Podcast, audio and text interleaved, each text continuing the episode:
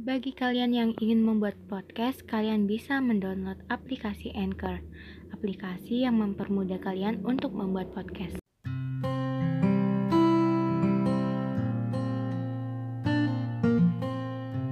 Halo penduduk bumi, ketemu lagi dengan aku manusia bercerita.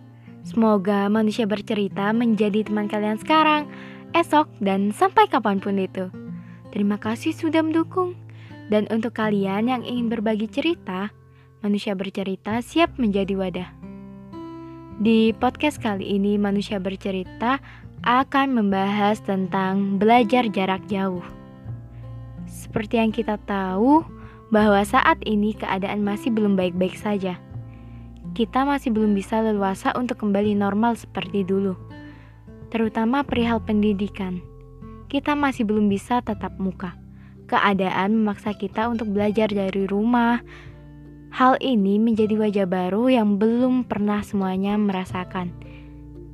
Awal-awal, kita mengira bahwa belajar dari rumah adalah hal menyenangkan, karena kita bebas pakai baju apa aja, belajar sambil rebahan, belajar sambil nyemil, belajar sambil makan, dan banyak aktivitas lainnya.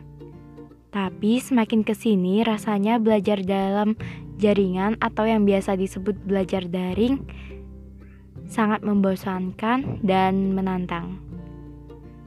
Gak bisa ngobrol leluasa, ya cuma bisa tatap layar doang tanpa tatap muka. Bahkan hal-hal yang dirindukan itu adalah kumpul bareng teman, hmm, makanan favorit, yang biasanya makan bakso sayur, tahu isi, nongkrong-nongkrong. Nah, sistem pembelajaran daring di masa pandemi merupakan wajah baru dan ku kurikulum pendidikan sebelumnya sangat berbeda. Sistem pembelajaran semula tatap muka diubah menjadi sistem pembelajaran dalam jaringan. Perubahan ini mewajib mewajibkan sekaligus memaksa aktivitas pendidikan untuk mengikuti kebijakan. Sistem ini berfokus pada pemanfaatan teknologi sebagai media pembelajaran secara online. Nah, sistem ini menimbulkan sisi positif dan sisi negatif. Sisi positif yang terjadi dalam pembelajaran daring ya in, yakni seperti siswa tidak perlu datang langsung ke sekolah maupun kampus, cukup di rumah saja, dan tersambung ke kelas daring sudah dapat mengikuti pembelajaran. Selain itu, efektivitas waktu dapat diatur dan disesuaikan dengan kondisi, serta kita dapat melakukan kesepakatan jadwal.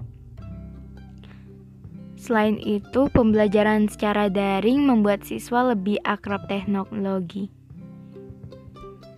mengikuti perkembangan arus digital, dan mudah berselancar mencari informasi secara luas untuk menambah wawasan. Hmm, ada sisi positif dan ada sisi negatif. Sisi negatifnya yakni siswa kurang akrab dengan teknologi siswa yang kurang akrab dengan teknologi akan kesulitan mengikuti pembelajaran. Kondisi sinyal yang tidak stabil, hambatan mengikuti pembelajaran, siswa harus merogoh kocek lebih dalam untuk membeli paket data, dan tingkat stres siswa lebih meningkat karena porsi tugas berlebihan. Jika dibilang efektif tidak efektif, sebenarnya pembelajaran daring efektif. Hanya saja lebih efektif tatap muka di dunia nyata dibanding tatap muka di dunia maya. Hal ini gak cuma siswa maupun mahasiswa yang ngerasain betapa bosannya dan betapa ribetnya pembelajaran daring. Eh, contohnya seperti bapak aku. Nah, Beliau guru yang sekitar 4 tahun lagi pensiun.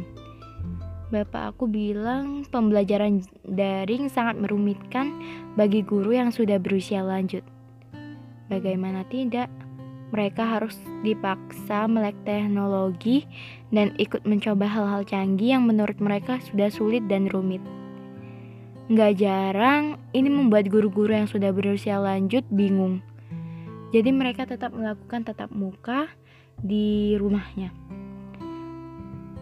Karena pembelajaran kurang efektif jika tidak jika tidak tatap muka.